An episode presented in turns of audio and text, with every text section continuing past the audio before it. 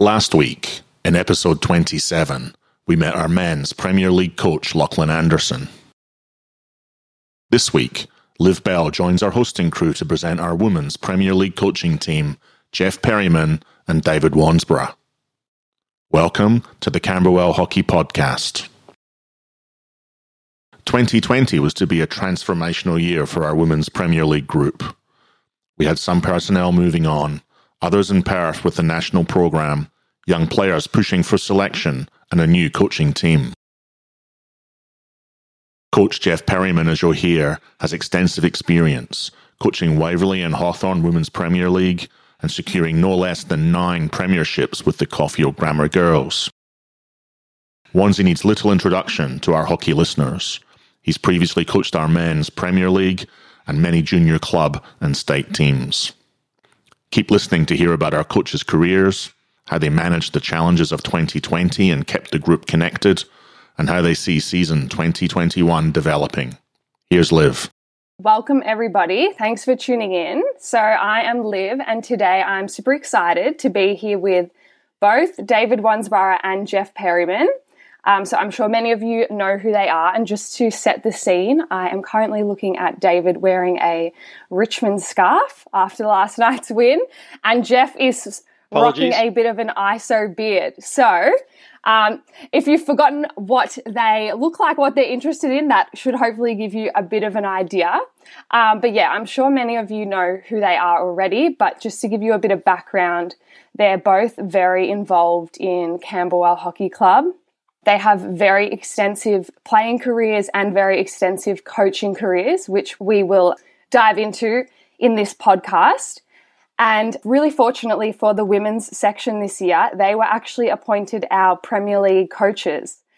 But quite unfortunately for the women's section and the whole club, obviously we are still waiting to play our first game with them as coaches. Um, but we are super excited. So today we're just going to um, learn a bit more about them.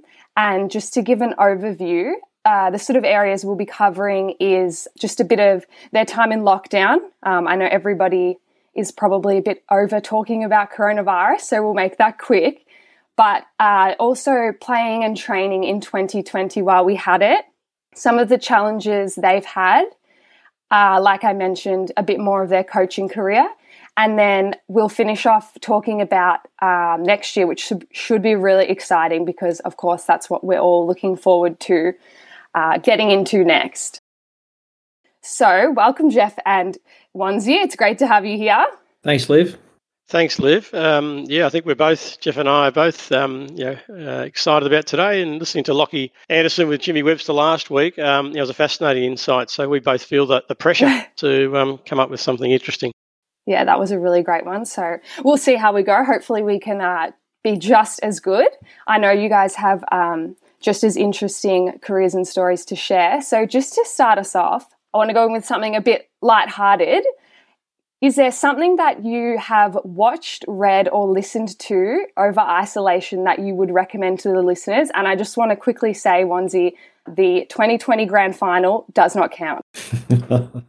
well, it doesn't, but I, I would say out of interest, you know, the we'll get into sort of what you know, so my philosophy is, I guess, around coaching, but you know, the enjoyment factor, Richmond go on about it a bit, and you hear Cotchin talk about connection and, and, and Hardwick, and there's a guy called Ben Crowe who's heavily involved at Richmond in the background, and Ash Barty, and he was actually, his first job was working for Hockey Australia, would you believe, um, in marketing with Jason Richardson, and um, you know, they were fun guys. But Ben Crowe, to his credit, uh, went on to an interesting career at Nike and other places. And now here he is helping Richmond set up a, an environment to enjoy your sport. And I think, yeah, that's not completely unrelated, hopefully, to what we might be able to to keep working on developing it, um, you know, in the women's section. So I think, you know, out of all that, uh, to answer your question from my point of view, yeah, the Richmond story, sorry to go on, but is quite Can't relevant. Um, lot, yeah, look, watched lots of great stuff, a lot of good sports stuff. Um, nothing particular. Obviously, people will all watch The Last Dance, and that was fascinating because I guess the Jordan era was, um, you know, as my era coming home on a Saturday afternoon to see him play was always pretty exceptional. And to watch your young kids now compare eras and who's better, um, all, all you can deal with is who you see at the time. And, um, you know, listening to the stuff on Martin at the moment, Dustin Martin, I guess Leigh Matthews in Jeff and my time was probably the guy that seem to have the same dominance and presence. But um, yeah, no, I can't think of anything particularly. I've watched lots of great series, but um, sporty ones I'm sure I'll think of. Anything you've watched, Jeff? Not so much watched, I guess. Uh, it's more for me. It's about uh, discovering the world of podcasts. Um, I've been really, uh, especially the Camberwell ones, but uh, conversation, um, ABC conversations, and you know, just that whole other world. It's just, uh, yeah, I found it really, really enlightening and part of walking, which I've had to sort of get into because uh, you know, gym's now off the table. At some time, it'll, I guess, it'll re-emerge, hopefully. And uh, yeah, so that's been a real, real enlightenment for me. Real, very enjoyable. Yeah, I think a lot of people have been uh, listening to a lot more podcasts recently uh, than they have in other years. So definitely that's one that I'm sure a lot of people can relate to. Um, so we'll get into a bit more of the hockey stuff now. How did you both find the change to 2020? Um, obviously, not only personally, but you were leading a team and a new team in this environment. So, how did you both find that? I guess, Jeff, we might start with you. Look, I think we were. I felt felt we were building momentum. We were, uh, I guess, coming pre-Christmas. We had a, I guess, an introductory group um, which Wanzi drove and organised. We all got involved, uh, which I think was turned out really beneficial for some of the younger girls. Some of the junior girls came and experienced a little bit of uh, senior hockey or senior training, I guess, uh, a little bit of senior exposure pre Christmas. Once we got into pre season, look, I think again we, we built some momentum, but then it all came to a crashing halt. So that was the, you know, that an introduction to stage three restrictions, no hockey. Uh, that would that was really challenging really, really challenging. I felt we achieved some good hockey at the point where we played uh, a round robin match against uh, Mentone, Southern, and KBH. And the girls did, I think, uh, quite well, and we showed that uh, we're certainly going to be competitive. And there was a lot of concern. There was a lot of discussion in the background about the group, uh, who we had, who we didn't have, and that had all settled down by that point. But then the greatest challenge came all of a sudden, um, COVID.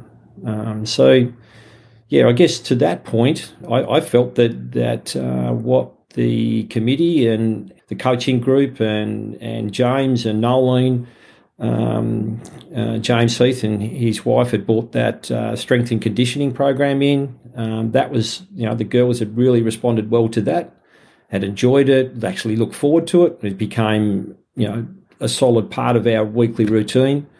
You know, we just came to this abrupt halt, which was really, really confronting, I guess. So, um, and then, you know, unfortunately, from a work pressure perspective, um, uh, I had to step away or step down slightly, and then then Wanzi got involved, and I think then we we gathered momentum again, and I guess you know, Wanzi probably talked a bit more to that, but again, the challenge came we had distancing rules. We couldn't do this. We couldn't do corners. We couldn't do all sorts of, of contact type of, of drills. So that was very challenging. But again, I, I think, look, to the girls' credit, there was a lot of change. I guess change from obviously new coach brings change, expectations, direction. Uh, I, I, was very appreciative from my perspective. I think the girls took on board that challenge. Um, and uh, we embraced it. And uh, you know, I, I, can't, I can't, uh, I guess, speak highly enough of that, and in the sense of, you know, they were looking forward to. And I think when you came in, Liv, it was really good because, you know, there was another dimension came. You brought an, another level of intensity, similar to when LB and uh, you know Maz were there. It was it just raised that level of intensity but again, overall, I think super, super challenging. You know, constant change, constant readapting what we can do, what we can't do, what we were supposed to do coming in out of the ground was always, always a challenge, I guess. Yeah, it was definitely a, a bit of a week by week thing, and just turning up and whatever we were able to do on the day, just getting the most out of that. So, David, how did you find the change throughout the year? And obviously, as Jeff mentioned, stepping into that position um, once the season well, I guess not season, but we were well into pre-season. And yeah, how did you find that change coming on board as the head coach? Yeah, look, it was a really interesting period and it required lots of really great contributions. Someone like Sarah Conyers, probably, you know, the presidents and administrators don't tend, and, and her helpers on the committee don't get any of the acknowledgement, probably the time and the even the mental, you know, anguish because they're all keen for to, to, to see us do well and, and, and the results will be the results, but actually just set up an environment that, that is a positive environment around trying to get better, around enjoying things. And so that was challenging because um, we, would lost people, we'd lost players, and it's very easy to lose a club's, you know, heart and soul. But to the credit of lots of people and, and, and certainly to the players, you know, we ended up getting to a stage. Jeff talked about momentum. I, I thought it was. I was getting really excited, to be honest, and um, that's why it was um, disappointing because you could see the progress. You actually see the enjoyment. And I think that when you're coaching, that's um, actually one of the measures. I'm probably not the most organised people uh, person, coach person, anything in life, and a lot of people will, will be able to back that up. But there are a few things I sort of in my unstructured life I do really, I think consistently draw on. And, and whatever groups I've coached, I've always thought about trying to create an environment, try to give some structure around how we play, and focus on the important things. So, you know, I think I eventually get there. Whether it gets the results is always the the angst and the joy and the fear in sport, but it's it's a great great fun thing. So I think we got our group to a stage where uh, number one, trying to get personnel, and we had a whole mix of personnel. Jeff touched on, you know, from youngsters, from experienced to Australian players, and to see them all sort of come together with their own contribution, it was really important. Um, yeah, people love to talk about other clubs and stars and, and stats, but I actually think it's getting a big, wide group. When I coached the Premier League men many years ago in 96, 98, 2000, I remember actually inviting down to the TAN every player from every squad said, come down to pre season.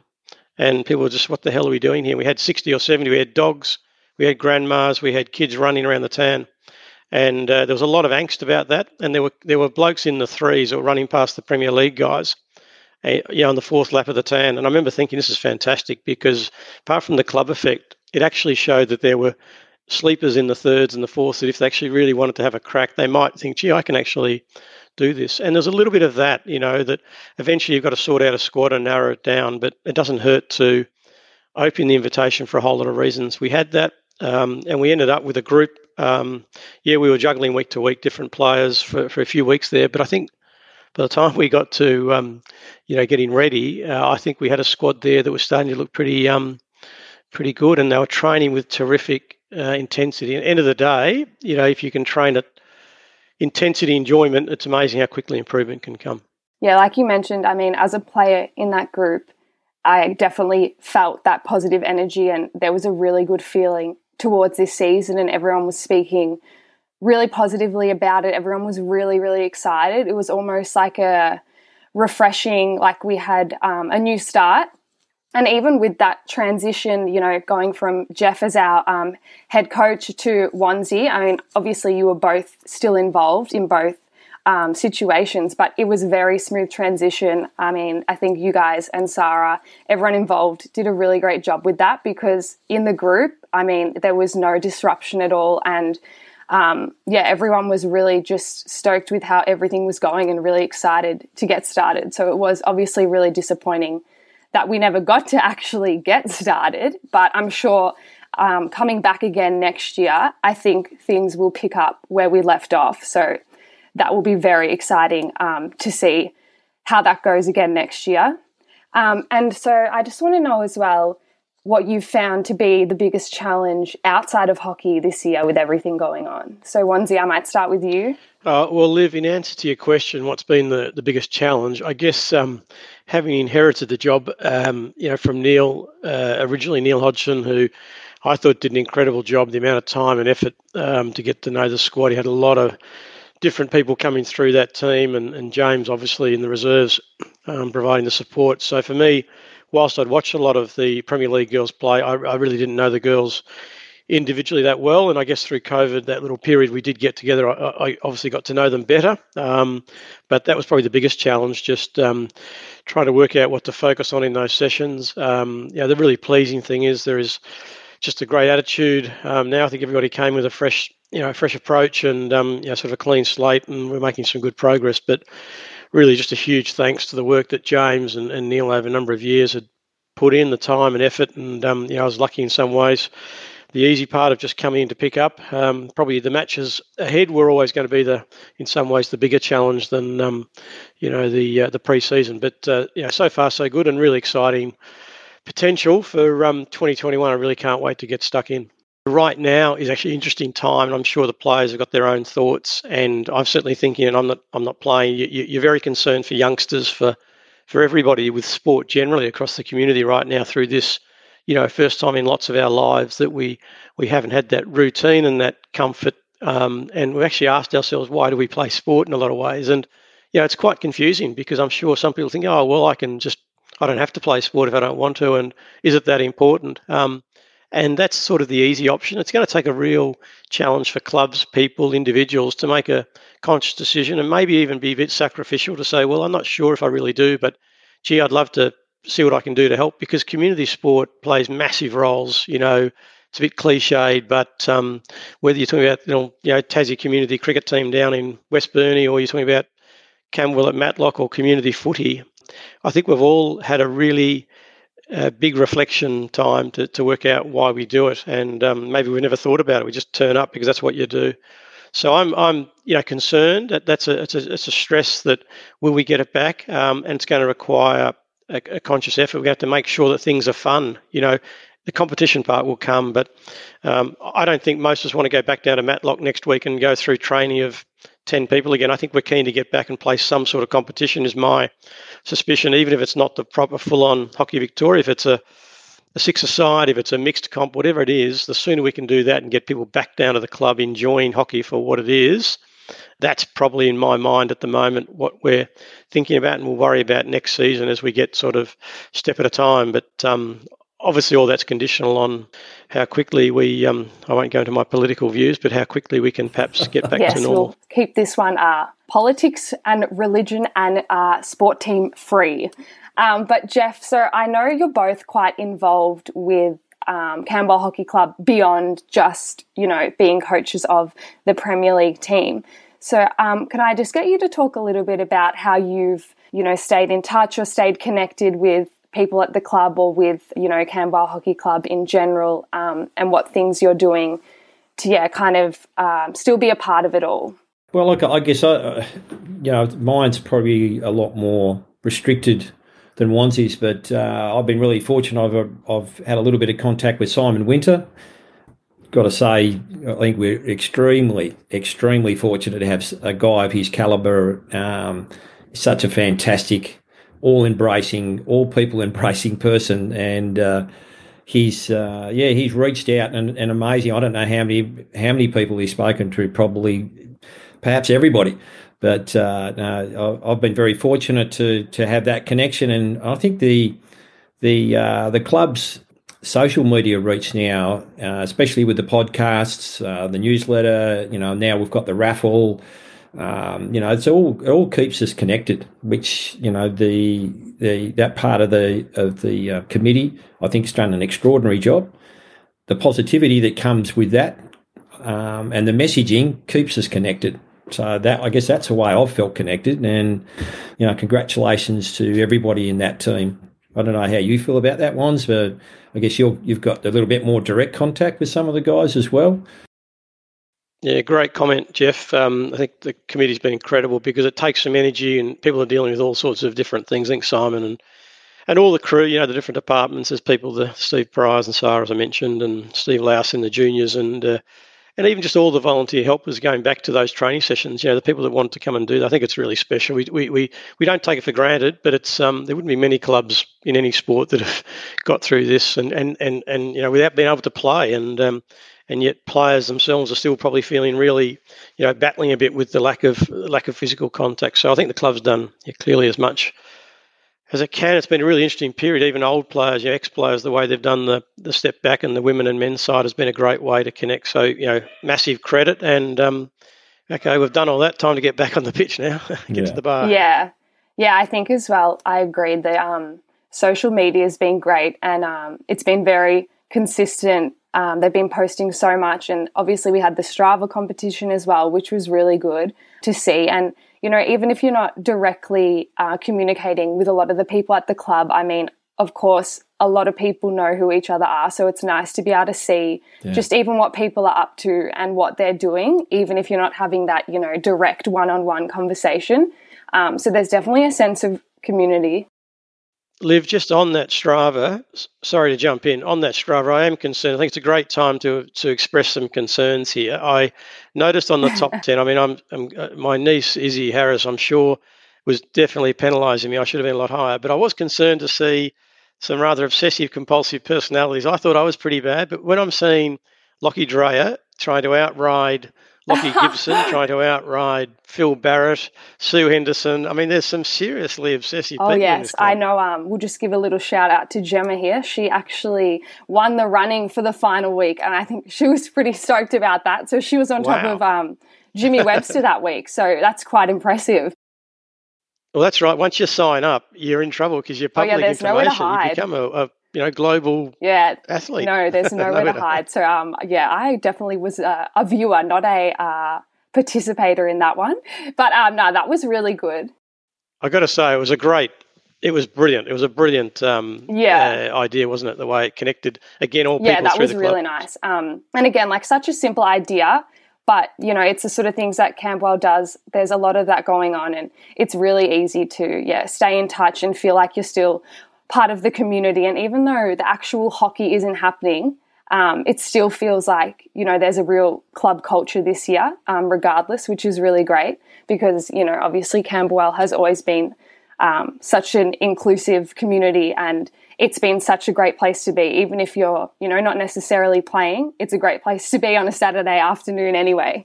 But I just want to talk a little bit about, you know, just going back to the preseason and, um, you know, the group you were working with.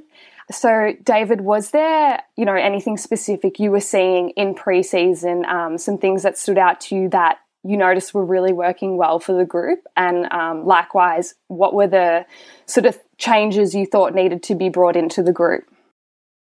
Um, look, I think because it was a um, a period just bringing people together, the focus we had was trying to get pretty much enjoyment back in by, and my philosophy has always been whether coaching kids, um, it's a little bit simple, but but um, lots of game stuff where you know I haven't really come across a group ever that's not enjoyed playing games. So long as there's some purpose and some learnings in those games, and um, you know I, I'll draw on a bit of the boring history of what I learnt along, and I haven't definitely learned everything, but I think I was really lucky in that I, I got exposed. I talk about it to ad nauseum, and I know people know I talk about this right now. But Mike Craig and Jim Irvine, I was very blessed to it had lots of great coaches, Don Argus, Terry Walsh, Charlesworth over in Perth. But but Craig and Irvine were, were really interesting coaches because they were able to create an environment, um, not by yelling, by geeing you up, but by the stimulation of learning. And um, people often I'll hear repetitively, and it sort of annoys me, but how important the basics are. I hear every coach say you've got to get better at the basics, and I don't disagree, but I think it's massively overrated. I hear all the time. I hear all the programs. Um, I think really exceptional coaches, it's much more than basics. You, you have the basics; they're almost a given. Getting fit's given, but to actually get smarter at hockey and to to hurt other teams, to be smart in how you play, is to me the real challenge. And I think you can, as a coach, when you've only got limited time with with a group, um, how you go about that is absolutely critical. And you almost can't waste time in your sessions. To me, doing basics um, sounds crazy. I'm happy to be told I'm wrong. I don't know what I'm talking about my view is if you play games and you learn in them, you're actually learning basics at the time. There is always time for basics. Go and do it some other time. Maybe at the end of a session, make the session longer. But I'm really keen with my sessions to make them fun because there's games, there's learnings, um, and they're game type learnings. So whether it's switching the ball, whether it's tricking players, whether it's pressing better, um, trying to do those in game situations. You can't do it the whole session, but that is certainly my focus. And um, you know, I think most times I've been involved, uh, again, juniors, seniors, men, having a bit of trouble with my summer vets team. They don't seem too coachable, but um, uh, the, the, the, Premier League girls were, were terrific. They embraced it, and it's it is really the most exciting, fun thing when you're coaching to see players respond to it. And um, again, Craig and Irvine, it didn't matter. You can have smart players in your team, and that's the reality. You're going to have all sorts of different types. Some can think, some can process, some can't. Some are limited, but the, the really smart, great coaches are able to to harness that and allow them to play to their strengths. But but they set up um, an environment where where it becomes clear what your role is and and how you play within that. So um, look, that that was the, the I've answered in a pretty mumbo jumbo way, but yeah, that was where we were coming from. We we actually needed to spend some time as we got closer to games on a bit more structure stuff. Um, and and and pressing and outletting. But um, you know, it was hard, obviously, in the, the way things Still were had a up. few more things to get to, but unfortunately, that got cut short. But Jeff, just with everything that I guess got thrown our way as we were preparing for the season, what was there anything that um, surprised you? Or stood out to you about how the players handled the challenges um, that were coming at them? I think eh, principally their willingness to, to just go with the flow uh, when I say go with the flow, we, we had a change. Uh, you know, the, the you know the government would would uh, place another restriction. We would we were able to train, but no one else was allowed to train on the ground, we adapted to that. You know, we had to as coaches we had to modify drills.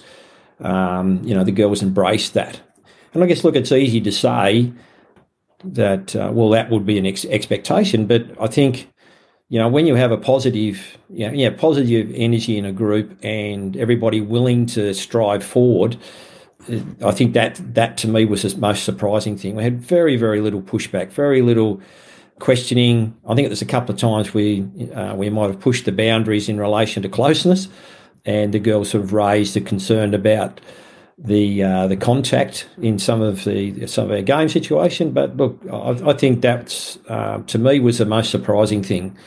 I guess if they'd have taken the worst case scenario type aspect, um, a lot of them perhaps could have made the choice either not to come or, or sit out the sidelines or walk off and drill. But none of them did that. Everybody embraced that. Um, so that to me was the most surprising thing. And I guess as as sports people, um, you know, we we uh, we we all want to move forward. We all want to get better. We want to improve, and Wands has touched on that in relation to the learning aspect. But um, I think I don't think you can underestimate the risk, um, and that played on a lot of people's minds. I think if you look at, uh, we had a couple of discussions um, post um, trainings uh, with Sam Daly, who is a doctor, and you know Sam expressed some real concerns, and I guess brought every everybody within the group back to reality in the relation to to being just just the awareness around the risk um, that we're all facing. So, um, yeah, I look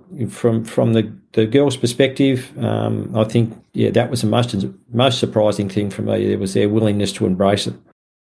All right, very good. Um, so I just want to move on to now, I guess, uh, your playing and coaching careers a bit more broadly. So uh, beyond this year, because they are quite impressive. So, um, Wanzi, I'll get you to start off. Can you just tell us a little bit more generally about yourself and uh, why you like coaching? Um, yeah, look, I guess the number one reason is to stop me being the most annoying parent on the sideline uh, when I'm not controlling things. So, as the women have heard me on the sideline and junior coaches, um, it is it is amazing. I think I might be wrong here. We always delude ourselves a bit, but when I coach, I'm actually remarkably calm. Um, kids mightn't agree with that, but I, I actually think I am mainly it's about, perhaps about control. I'm not sure I'm a control freak, but I certainly feel more comfortable when you're coaching. You are watching, trying to actually observe and work out what you can add to the conversation. But on the sideline as a parent, I get a little bit worked out. I, I did go for my one of my walks last night with about 10 minutes to go in the grand final, which I have been known to do in hockey grand finals when I'm a spectator where I can't watch. Um, Jimmy Webster and a few others might remember I during a few Premier League grand finals I went for a bit of a wander, and uh, I did go through the lonely streets of Kew last night, which my daughter was ringing. Where was I? I won't go any further; it's a bit embarrassing, but that that sums it up really. Um, but look, I, I, love the coaching, whether it's been the juniors, the kids, to see them love playing sport. I mean, it's the, we just undersell how great hockey is. It, it's it's amazing when a family that hasn't played the sport before, yeah. they're not a hockey family, come along, and we get that at Camberwell and they come away and they go, "Wow, what a, what a great sport!" And it's we think it's different to footy because footy's on TV. It, has got all the same things. You, have got to win the you've got to win the hockey ball. You've got to pass it properly. You've got to look after your teammate. You've got to not let your teammate down. You've got to do it. it it's the same sport. It, we, we sell ourselves short. It's um and our Australian athletes when you watch them on the world stage are, are world class. They stand alongside anybody else. So you know it's it's great to be involved, coach. Um, whether it's kids, whether it's the women now for the first time for me, people said, "Oh, it's different." What have you? Well, you know, my short stint um, doing it, I, I, yeah, there will be some differences, but what doesn't change is your responsibility as a coach to try to create an environment where they can learn. I've got to get, there's lots of things I've still got to get better at as a coach. It's putting good people around me to clean up the mess at times, you know, uh, but I, I love um, having, I guess, been fortunate to be coached, as I mentioned before, by lots of great people. You feel a, uh, an obligation to pass some of that on. Um, if you can sort of pass on half of it, uh, you, you, know, I, I, just had this incredible experience as a player, really, to experience all the things I did um, from a kid to a to a you know international player. I was just fortunate, and um, uh, so that that's that's the I guess the motivation, um, and you get massive rewards. The um, 98, 2000 Premiership teams, we had reunions um, recently, the Camberwell men's that we coached, and not dissimilar situations to what we were facing with the girls, where we had a, I guess, a squad that was probably you know, understated in terms of big names, and it needed everybody to contribute. And we achieved some some special things. I'm sure Jeff's got some stories because the Tassie story is an amazing story. Hopefully, you get a chance to hear it in a minute. What they've done in hockey for how many years um, to continue to in terms of compete, produce Australian players. But um, when you coach and you've got a challenge and bringing a group together and they achieve something, it's um, pretty yeah, we will get onto that, Jeff, in just a minute. But before that, is it um, anything you want to share about um, why you enjoy coaching so much? I, I guess, look, I, I think it's, it, you know, the power of team. Uh, Wanzi just touched on it, and, and, it's not always, you know, there's the old adage about uh, champion team will always be a team of champions. Um, and I think that I've been part, uh, part of those groups both as a player and a coach, and it's really, really exciting. It's just something that um, it's so powerful and so enjoyable to be a part of, and um, you know the connections you have with those fellow players can last lifetimes. Um, it's great to hear that that uh, um, you know those success, successful teams that Wan's just touched on. You know, in the late nineties, you know, there, there's a great example of it. Here we are, twenty years later 20 plus years later and, and the guys are still enjoying that. And, you know, that's the thing that really drives me. And to see and, and uh, see individuals grow from a coaching perspective and how those individuals grow and then combine into a team, that, that challenge is the part that I really enjoy as coach, as a coach, uh, and being part of a coaching group.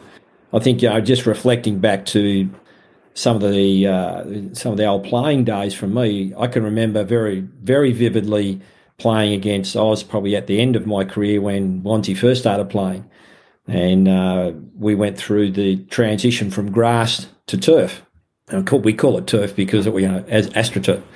Anyway, it, uh, I, I, vividly have a memory of a game out at uh, at, at, the hockey centre when the Tassie team had come over and we were playing against uh, I think I'm pretty sure Wanzi and Jimmy Irvine were playing, and um, I'd copped a, a, a, hit on the hand from a from a uh, quite a quite a mid height through ball from Jimmy that uh, was perhaps meant for somebody else, and I actually copped it, and then. Uh, um, it, it, was a very, very interesting game, and I'd, I'd, uh, I'd, I marvelled at uh, some of the creativity that that Wanzi was starting to show as a midfielder. So, yeah, I mean, from a coaching and playing perspective, you just love the game. It's great to be a part of it. It's great to see that individual uh, growth in players. That's the thing that I really enjoy being a part of, um, helping uh, helping players grow, helping players learn. And I think you know I'm a little bit different to ones in the sense of I think that I don't think we have enough training time.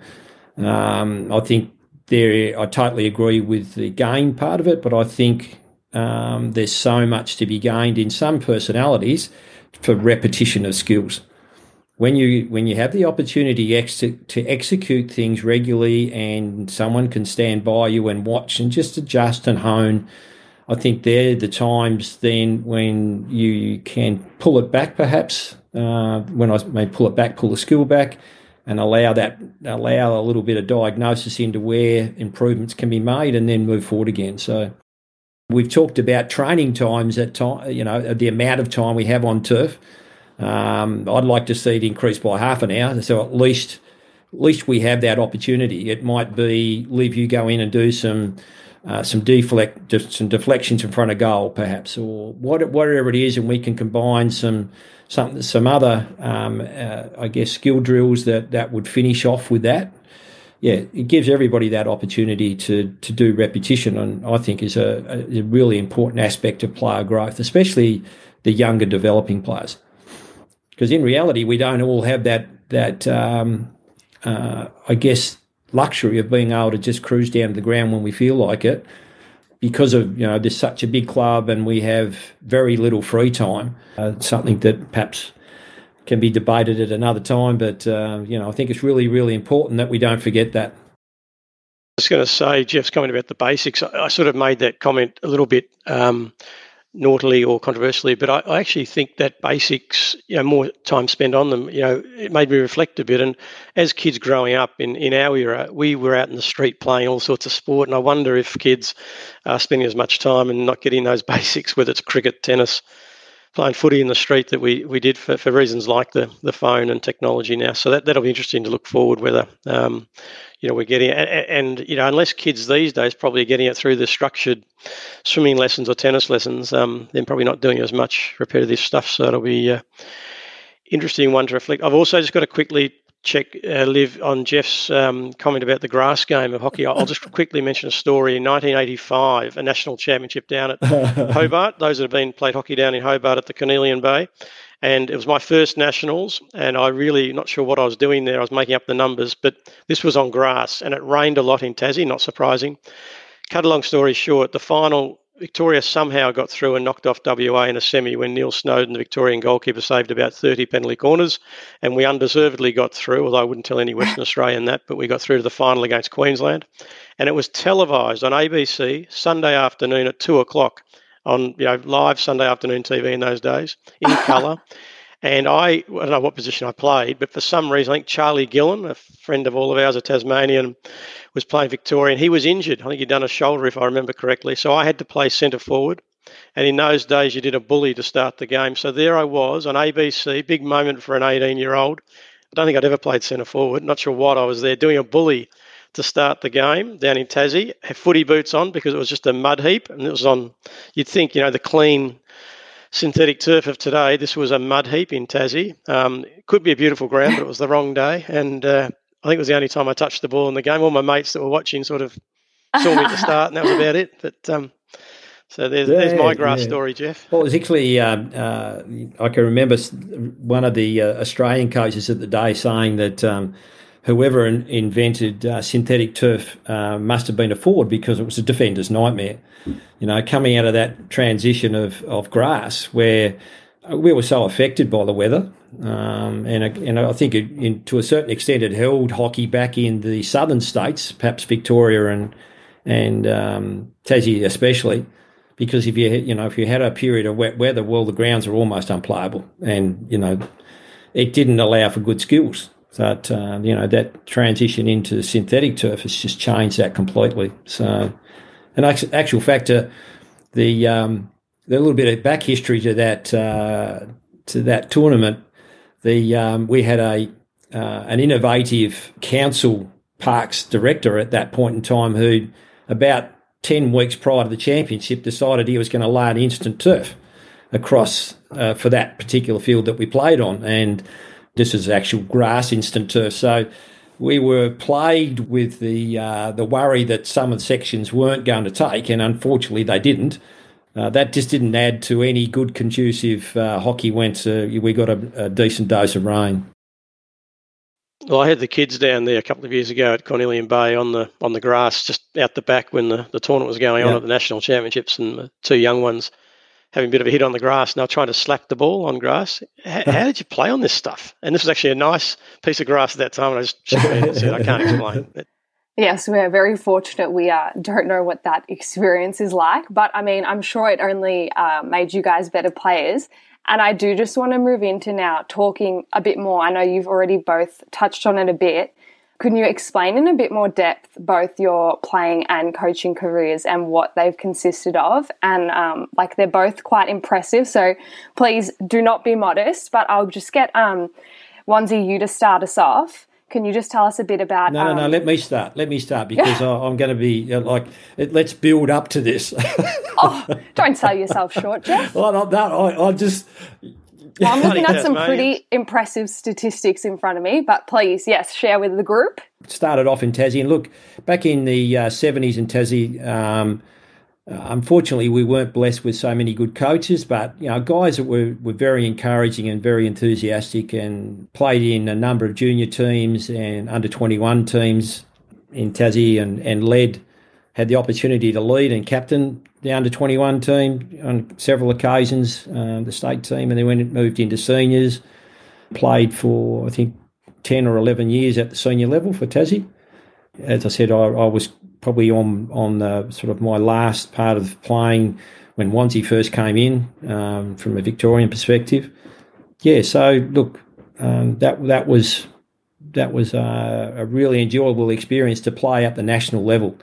From a Tasmania perspective, at in those days, we given the grass hockey base, we were always um, we always struggled to to really compete.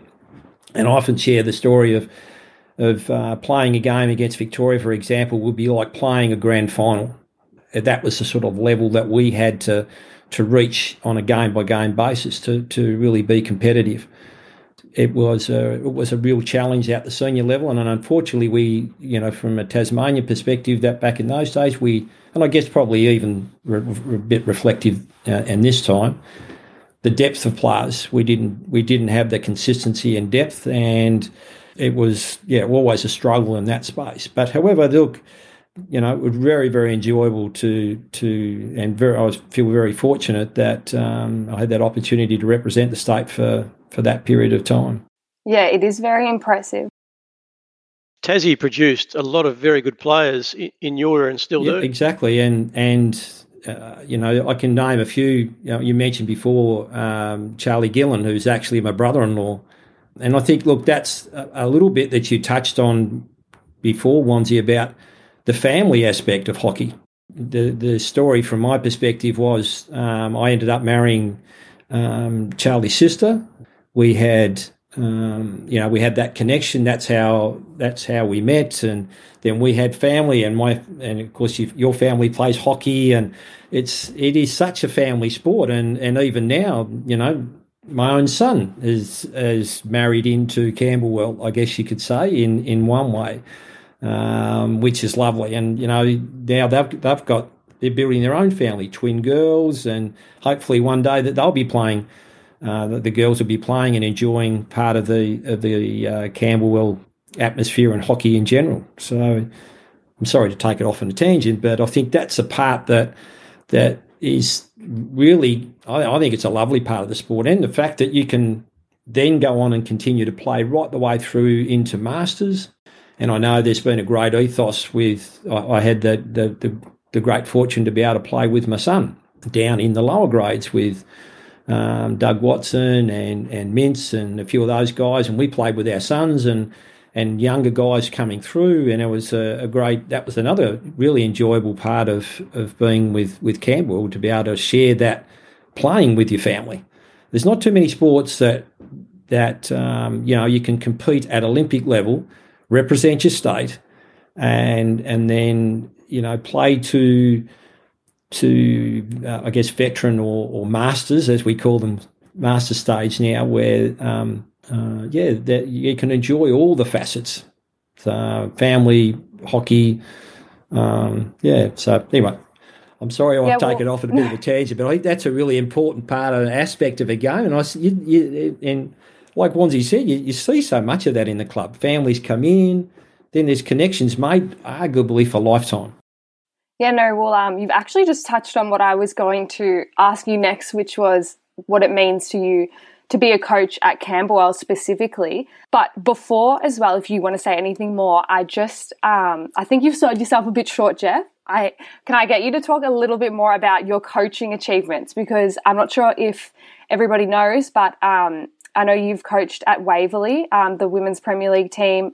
You've also done Hawthorn, and you were the coach of Caulfield Grammar when they had that amazing run, winning nine premierships. Have I got that right? Yeah, look, that was a really enjoyable time. I, I, it was like a, uh, the structure was like a small hockey academy. There was a, a scholarship program that the school ran I was very, very fortunate to be a part of that. We had a great structure and some great people behind it.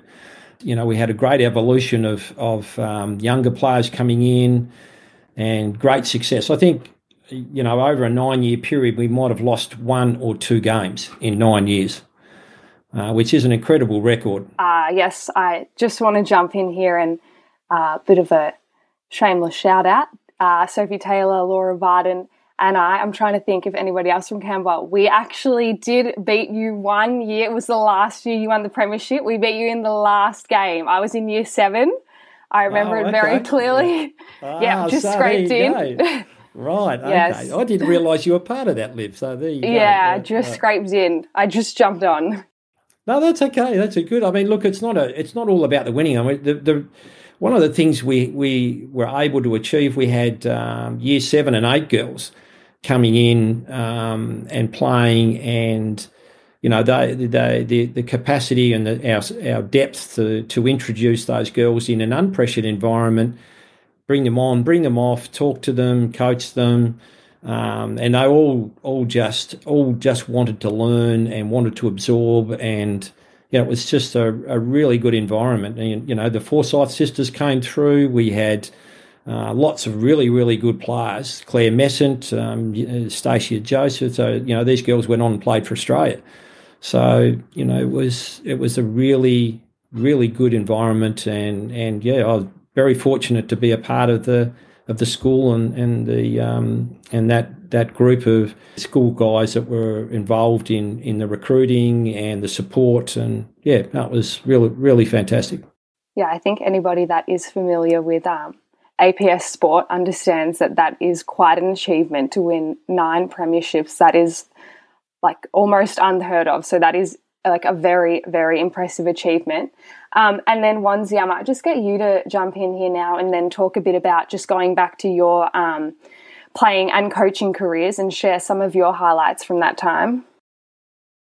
Um, yeah, before I do that, I should mentioned Jeff there, I am concerned. I, I heard a rumour there was only one family in Tassie. I'm now convinced that rumour is true. oh, I'm not going to get into a scar on the next stories now. Um, uh, yeah, look, Liv, uh, in terms of my career, I guess sick of, um, not sick of talking about it, but um, it's a bit, you get old and you don't really want to. But look, the, the, the probably the interesting bits may be that I grew up in a court um, in in Blackburn in a court where every night after school we'd or before school at lunchtime whatever we'd play sport. And funny enough, there's some people at the club um, talking about families in that court. Bruce Phillips and the Davrain brothers who played at Thames for a while as well. Um, the Hancock, Rob Hancock still plays in the Summer Vets, was my next door neighbour, Andy Hancock. That might have been my father's influence. So and there were neighbours around. Um, this is you know 15 minutes away, 20 minutes away from Camberwell. And this little court produced 20 or so players at the club that are still having influence, and that was probably as good a ground as you could have um, playing every night and plenty of basics, lots of games at night. Um, that's where it all started, I guess, when I was you know went down and played under 12s was the first time you could play junior hockey. I think I was five. Maybe had a run around by accident when the team was short. I still remember at Wattle Park, my grandmother after I might have knocked a couple of goals in against Powerhouse in a wheel bottom of ladder. They were top, and she gave me 20 cent coin to go to the canteen at Wattle Park, which was a great canteen, and get a milkshake. And 20 cents was probably like 20 buck note um, these days. So they're the important things in playing careers. Um, that was probably about as much as I ever got paid in my uh, hockey career. That was the start and end of my professional payment. Um, yeah, so then I guess I uh, jumped into some junior teams. Dave Cashmere was a, a, state rep with me in some junior teams, but I actually didn't develop. Um, you know, 16 and some of the kids started to play in the Premier League, and I really didn't grow till I was about year 12. I missed a couple of teams along the way as I was so small, um, and really went to the AIS when I was 18 and started to physically develop. And uh, I guess from there, with a bit of training, a couple of times a day at the AIS, things started to, to happen. And um, you know, had had a just a really incredible experience, lots of great friends, and for me, it was as much you know the the the, the personal accolades and whatever stuff along the way of being lucky enough to play around the world was great. The friendships and the fun and the, the wins, the losses were the the journey. Um, were the stuff that you look back on and feel privileged, and probably the reason still bother to go along on a Monday night to some events because you enjoy having a beer and a laugh and a, pretend you can still do some good things amongst all the bad things. but um, yeah, had had an amazing time. Had some you know really lucky coaches um, that that I, that I had I've mentioned a few times that clearly you know inspired. I was far from you know, I was probably a talented hockey player, but certainly needed lots of help to get organised. To, you know, as much of the time you're under real pressure, you, you control yourself. There are times when I had, you know, some behavioural issues and um, probably, you know, look back and if you talk about regrets and things, had, had some of those. But I guess that's all part of the the journey. You're not robots. It does make me again look at Dustin Martin and think how remarkable he's been because people would expect that sort of personality to um, potentially go the other way. He must have had some help, as I'm sure he has uh, whether it's meditation, other things to get to where he's got to. So um, yeah, look, it's funny as you think about your sport, and now with kids playing, you reflect back. But had a, had a great career, I guess. Um, you know, travelled the world, went to lots of weird countries to play. Um, you know, everywhere through Europe, South America, um, Asia. The other day, one of the podcasts I did with Shahbaz, who's the greatest player I ever saw and ever played against. Um, know, that was pretty fun to do a, a podcast with him. Um, I don't think it came through on the podcast, but uh, at the very start of it, we were talking with the video on, and his son answered on his laptop. I had a nice chat with him, and um, so at the very end of the podcast, here's um, you know here's Pakistan's possibly greatest athlete alongside Imran Khan. Um, got his laptop and walked downstairs into his trophy basement and uh, and and grabbed my son Campbell to to go through it with him on on the laptop. It was pretty cool. Wow. So yeah, they're things that when you start playing and make a team, you mm. don't think are going to happen. Is there um, a trophy basement in your house that you'd be able to take us to, or? Uh, back to my disorganized status, COVID, that was going to be a um, a thing. I have so much stuff that's uh, damaged and destroyed, and uh, I did actually win. It's a terrible thing to say, but I did win. Disgraceful to admit, but in 1997, I'd just been dropped. The only reason I mentioned it, I'd been dropped from the team before the 1996 Atlanta Olympics. I may have suggested to a coach he could do things differently. Um, so a few of us missed out on going to Olympics, which was a reasonably traumatic time in one's life. But um, I came back into the team. Thankfully, Terry Walsh picked me again, and know there was question marks whether I was finished and good enough and all that horrible stuff. And don't worry about personal stuff too much. But I did win the um, uh, the Champions Trophy um, tournament in Adelaide. I won the Player of the Tournament, which was the best six teams in the world, which was a nice thing to win. And um, actually um, I'd broken my hand the day before the final, so I played with an injection in a broken hand, uh, and that caused me to drop the trophy that night having a beer. So um, that trophy's never never been perhaps fixed. it all adds to the story. That's that big one with hand, a you know like the, the massive, big, heavy looking one too, isn't it? Is that the Champions Trophy? Uh, that's actually the that's the tournament. Yeah, that's the tournament trophy. That that's got some yeah. stories as well, which I may have told before. But that one did sleep one night at the Hard Rock Cafe they went missing, and a couple of years later, we it's, it's at a seventy thousand dollar sterling silver trophy, and it may have also slept. I think those that read an article I wrote many years ago, or a couple of years ago in the Age, I did tell the story where living in Richmond with a fellow Camberwell player, Greg Reid, who's currently going through a pretty tough time. Um, we did share a house in Richmond, and I may have forgotten that I actually took the trophy home from the airport, um, having won the this world title. Um, and the manager stupidly gave it to me to look after. I left it in the esky on the front porch of a house in Richmond where the break-in rate was probably about four houses a week in um, in our street at the time. But it, it was there for three months before Hockey Australia called me up and said, "I think you might have the trophy." and I said, "I think you're right. I'd forgotten." So, I mean, true story. There's a few yeah, more as long as you, uh, I guess, got the photos before anything broke. That's all that matters, you know. Um, but, Good on you, uh, That's right. So, just speaking um, about you know your playing careers, um, what advice now looking back would you give you know players who want to get better? Look, I, I think to me, any good young player, when I say good, any any young player, become a greater student of the game. That's number one. Number two would be to to really have the foundation of good fitness and work on your fitness so that you know uh, you know I think Wanzi's made this great reference this year that that um, fitness is the easy part. I think that's probably an underestimation because I think some people with great skill often struggle with fitness. To give an example, my brother-in-law uh, Charlie Gillen, he was um, a phenomenal player, awesome player um, in Tasmania, and but his fitness level was never there. because that was something that he was never motivated by because he didn't have to be fit um, to be able to make the representative teams. Now, he moved to Victoria, and I think he tells the great story that uh, he rolled up to training and and the coach, I, I can't remember which coach it was, but said to him, "Well, you know, perhaps if you get fit, we might consider you," and turned and walked away. And that devastating delivery changed him. He realised then that he had to get fit, and I think that's something that that um, any young player needs, you know, in their arsenal. If you if you are fit and your fitness level is up there, then the skills and and the learning and the team strategies you can embrace it and work towards that next level. That would be the key thing for me. Student of the game, you really work on your fitness and and then devote some time to developing your skills.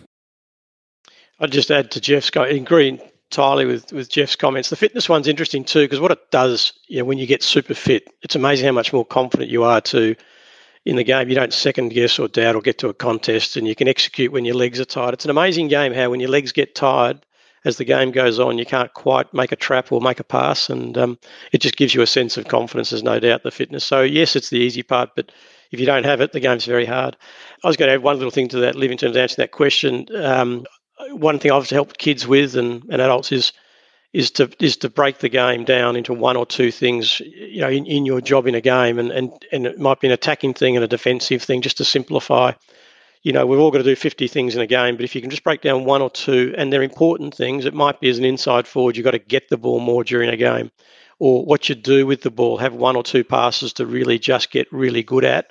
That can give you a reference point. So at halftime, you come back and say, Am I getting the ball enough? How am I actually passing? Am, am I getting that one pass at right half to the inside right that I need to? So it's a great way to simplify things. You know, people say keep the game simple. That's a practical way you can do it.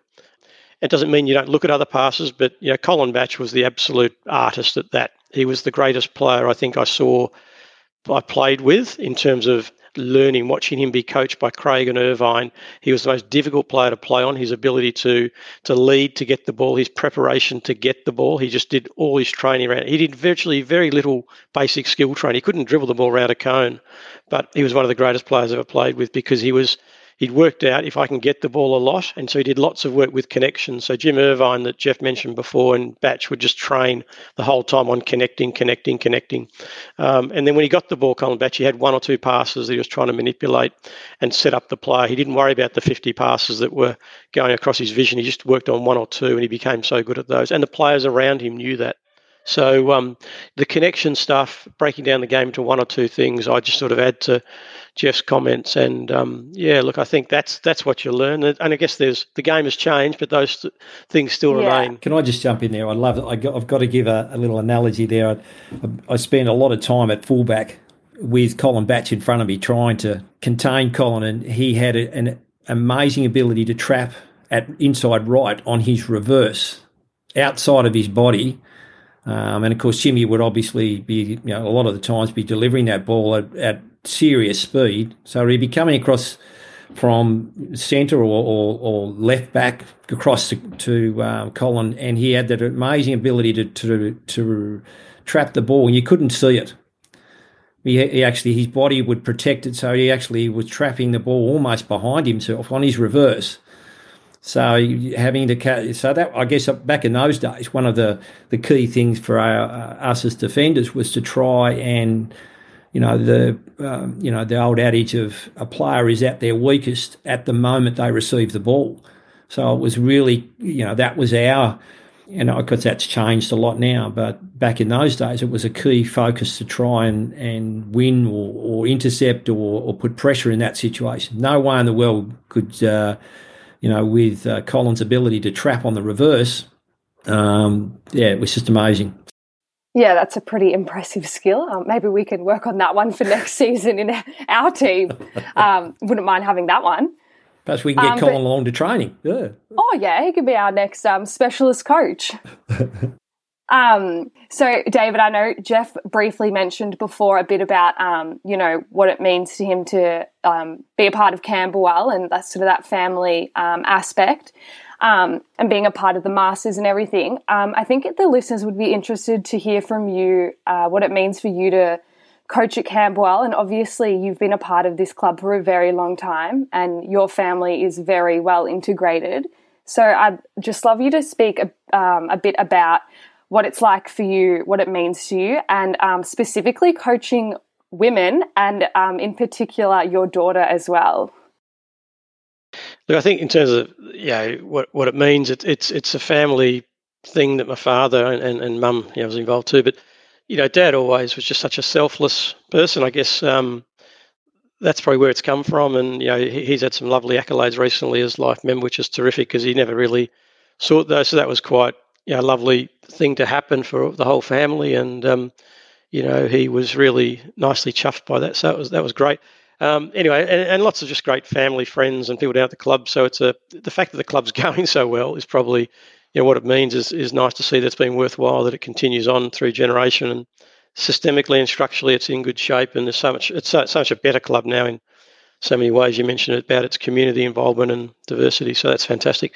Um, in terms of coaching the women and, and my daughter, um, look, I think it's about hoping to see them do things well and as best they can, and watching the men and how impressive the men have been for a number of years. And Rosie Henderson's clearly been the guy recently, and obviously others have followed on, Katie and now Lockie with that challenge. But to see the women also who have done some really great things over the years, but to give them that same you know hope and direction, that's what it means. Um, you know, in terms of my daughter, well, I, I guess I coached her a little bit in the state sides, and it's um, it, it, all it does is reinforce it. You just hope you don't treat her any differently. She would probably think that I definitely don't, and um, you know, uh, doesn't enjoy it. So at some point, it's probably not preferable that I do, but um, it hasn't been hopefully an issue. Certainly not from selections, but you know, she needs to um, just play like anybody else and hopefully enjoy it. And as she gets older and more mature, and her friends become, you know, friends around that group, that'll take away, hopefully, um, you know, my connection or, or degree of it. Um, but you know, look, I, I, just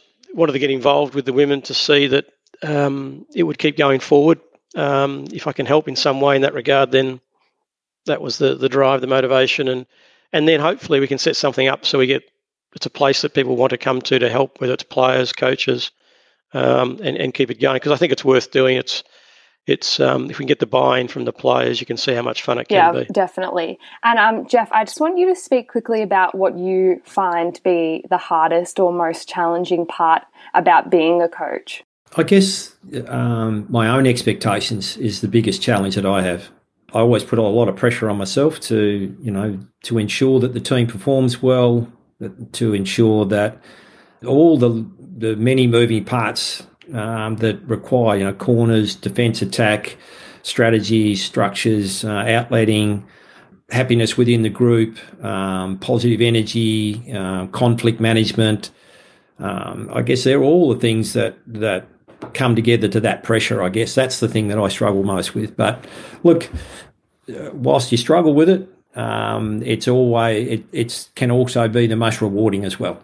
So yeah, I don't I don't know how you feel about that, ones, but you know, to me, you know, you want the best for them, and that that's what comes from from the the the, the double edged sword of coaching. Yeah, I think from my point of view, it's that the skill of empowering players to learn themselves rather than to tell them how to play, and it's hard. It's um, you know, I think the the coaches that can empower clearly produce better groups and better outcomes, not just for hockey but for life yeah. too. I yeah. Suspect. So just um, finally, um, I want to just quickly talk about, uh, I guess, going forward. So, hopefully, what will be the 2021 season. David, could you just quickly um, give listeners an idea on what your vision is for the Women's Premier League next year and what you're hoping to achieve? Um, look, I think you know, whilst we're still in the midst of all the COVID stuff, it's really hard to get specific training plans up and running without sort of causing angst again. But you know, if things go normally and we have a pre-season. Then I think it's getting our squad, you know, back together, setting some more specific. We actually be a bit more planned this year because our our prep was a bit unplanned, and um, you know, get our squads together and really emphasise for our squads what what the year is going to be about in terms of the the hockey. I think we have to be a bit innovative and make it a bit more fun, even um, the, the training. And if we're just going through the same old thing, there'll be some people that'll be struggling with do they reconnect. So that's going to be the number one focus to get people reconnected.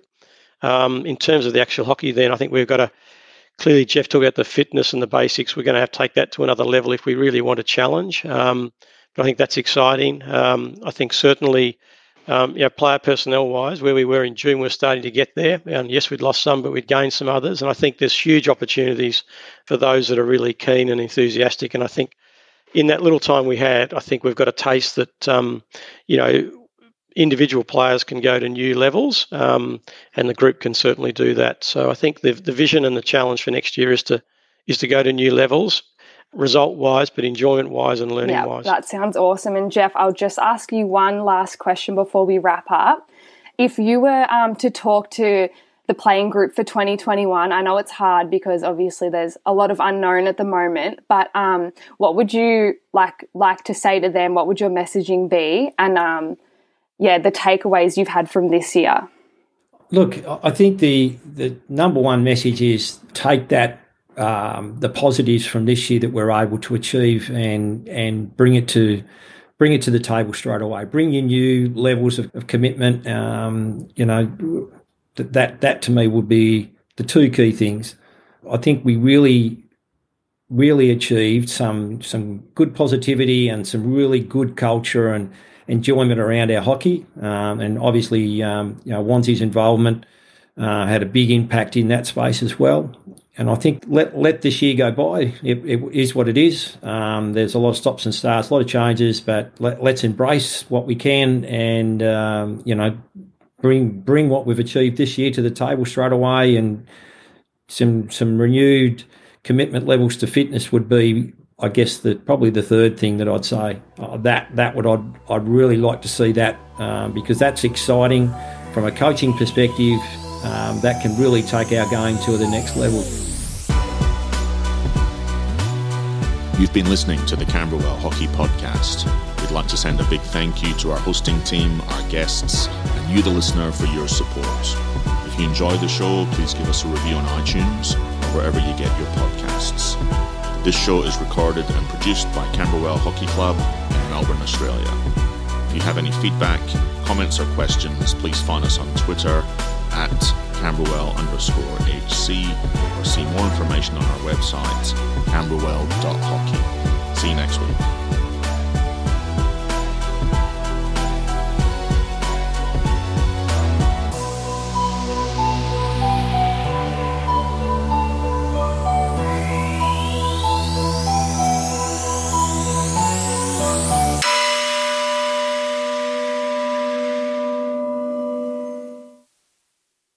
Strava challenge coming up. Yeah, I was I about to say, uh, any girls listening out there who are striving for Premier League 2021, download the app. It's time to start.